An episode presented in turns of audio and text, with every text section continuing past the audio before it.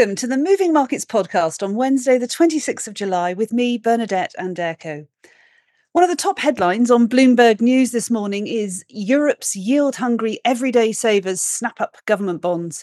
So it's fortuitous timing that we've got our fixed income analyst, Dario Messi, on the show today to update us on the bank's outlook for European peripheral sovereign bonds, especially in the light of uh, Spain's election outcome. But first, my colleague Roman Canziani is going to bring us up to speed on the latest market news. Good morning, Roman. Good morning, Bernadette. So it's the Fed and the ECB meeting today and tomorrow, and uh, markets are bracing for another rate hike in both regions. Um, although 25 basis points are widely expected, markets still seem to trade cautiously into these meetings, especially in Europe. So perhaps you could fill us in on what's been driving the markets yesterday. Sure. Well, yesterday everything was basically set for a positive start in Europe after a statement from the Chinese Communist Party's Politburo hinted at possible policy steps to support the regional economy. Although nothing concrete was revealed, uh, traders rushed to buy shares in Hong Kong and mainland China, triggering one of the most positive trading days for a month. Subsequently, European equities were also bid up, at least for much of the day, particularly the big miners and food giant Unilever's results also helped as it reported better than expected sales estimates and ended the day up by 5%. But European markets as a whole closed only marginally higher, probably because of more bad economic data. Out of Germany, a deterioration in business confidence a rattled markets, and the news of a record fall in demand for loans in the Eurozone led analysts to point to an extended risk of recession in the region. Then came the US con- uh, consumer confidence figures, which surprised to the upside, which is positive for those who believe in the resilience of the US economy, but may also set the stage for the Federal Reserve to raise interest rates again later this year. Okay, uh, talking of the US, uh, trading there was a bit subdued with all eyes on Microsoft and Alphabet reporting after the close. Can you update us on the news there?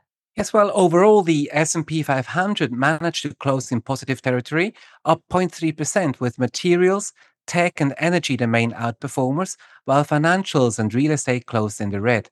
The Nasdaq 100 outperformed, with all eyes on Microsoft and Alphabet results due after the close.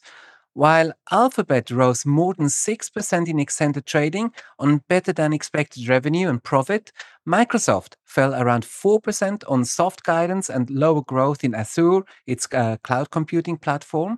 And uh, LVMH shares were also down 4% in US trading after the uh, company reported a 1% fall in US sales. Okay, before you said that uh, China related markets were on a roll yesterday, um, how were they faring this morning? Were they able to build on the rally from yesterday? Actually, no. Stocks are falling in Hong Kong and China this morning as traders appear to be taking profits ahead of uh, the interest rate decisions from the Federal Reserve, the European Central Bank, and the Bank of Japan. And probably rightly so, as investors continue to wait for more tangible support for the economy from Beijing. One notable piece of news comes from Australia, where inflation slowed more than expected in the second quarter, bolstering the case for the central bank to pause again and not raise interest rates at next week's meeting. Unsurprisingly, Australian equities have bucked the regional trend and are trading 0.75% higher this morning, although the Aussie dollar is down versus major peers. Right then, uh, looking ahead to the trading day, what do investors need to look out for today? Well, first and foremost, uh, the press conference following the Federal Reserve's rate decision will be crucial for the direction of the markets. Expectations are that after today's 25 basis points hike, Federal Reserve Chairman Jerome Powell is likely to make clear that the bank is maintaining its tightening bias, signaling the possibility of another rate hike this year. Any hint from Mr. Powell that inflation is no longer such a big issue would trigger a rally in risk assets. But all this will happen after the close of trading here in Europe. So trading here will remain lackluster and likely to be on low volumes. As far as European macro data is concerned, French consumer confidence stands out. And of course, there's a flurry of corporate results coming out in Europe. This morning, I saw Deutsche Bank beat uh, Asti Santander and RWE. Uh, Airbus and uh, Rio Tinto are other big European companies reporting today. And uh, finally, perhaps a quick look at the future sport, which shows slightly lower prices across the board to start the day in US trading later on. That's it from me. Thank you very much, Roman. So now it's time for me to welcome Dario Messi to the show. Good morning, Dario. Good morning, Bernadette. So, first things first, um, if we're going to talk about European government bonds, we probably should start with Spain, given the country's snap elections last weekend. The headlines tell us it wasn't as expected, at least not to the full extent. And the story gets a bit complicated, doesn't it?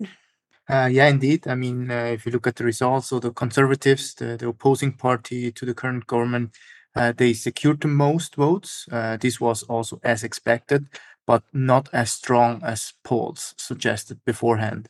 And um, this means that they did not manage to get the majority. And even with the possible right wing uh, coalition partner, uh, it is still insufficient to form a majority government. So, what's the outcome here? Uh, basically, very inconclusive result. And this means a government formation is likely to be a very, very lengthy and complicated process and uh, even a repeat of the elections, which, by the way, would not be the first time, remains a possibility here. Okay, so does that mean a lot of political uncertainty ahead, or is this just a, a storm in a teacup? Definitely some uncertainty, at least for Spain. Uh, it is uh, very unclear which kind of government we will have, and a lot of discussions will start now, uh, or probably already started. If we ultimately still get a more center right government, uh, which is still possible, uh, we can expect a focus on medium-term fiscal consolidation and tax cuts. Um, part of this is probably or was priced in already in in, in fixed income markets. Um, another term for the government or a civil, similar government that we have now, uh, which seems also to have really a good chance as, as well now, obviously means continuation. Uh, but really difficult to say now what we can expect. Okay. So uh, moving on to the rest of Europe, ag- against this backdrop of investors once more hoovering up European government bonds and uh, looking ahead, our expectation is for the ECB to raise rates by 25 basis points tomorrow. But uh, what's your outlook for European peripheral bonds more generally now? Uh, yeah, I mean, first of all, if we stick to the ECB, as you said, another 25 basis points tomorrow is a done deal. And uh, it's probably all about communication for September then what what I ask myself, and probably was also most investors ask themselves, is somehow to try to get a feeling for tomorrow is what is the default path for the September meeting. Uh, but to be honest, I don't think that we will get already a lot of guidance at this point, simply because also the, the council members don't really know yet and want to see more evidence of how this disinflation process is working.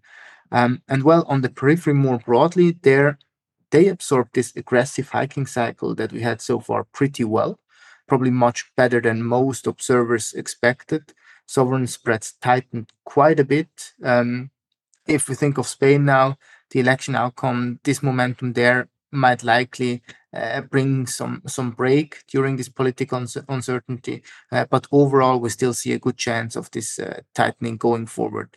What we also have to say now we had a period of very high nominal growth. So, first driven by strong real growth and then also by inflation. And in such an environment, it's, it's not very difficult to bring down your debt to GDP ratio or to bring it under control. But now, growth slowdown, disinflation in, in full swing, and the easy part, this means for us the easy part is behind us.